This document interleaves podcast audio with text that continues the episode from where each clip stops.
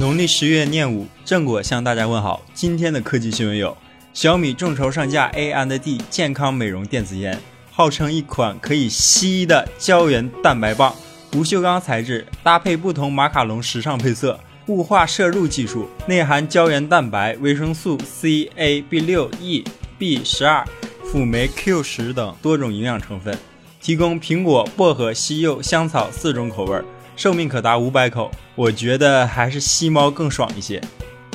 南孚准备再接再厉，推出三款全新小家口红充电宝，分别为小号、中号、大号，在保持小小身材的同时，容量升级到三千三百五十、四千和五千毫安时，这个容量可以应个急吧。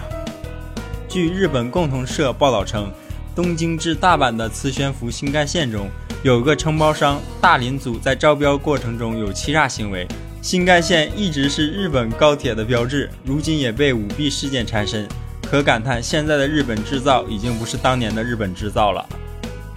信息安全研究员迈克尔明最近在惠普笔记本中发现了一款键盘记录器，可能会追踪用户的每次按键。虽然该软件默认为关闭状态，但惠普还是发布了一款全新的驱动升级，在受影响的笔记本上删除这款软件。昨日网上曝光了所谓小米 Mix 三的后壳，印有米 Mix Design by 小米的字样，竖排双摄让手机看上去跟 iPhone 十极为相似，唯一一点区别就是那个后置的指纹识别孔。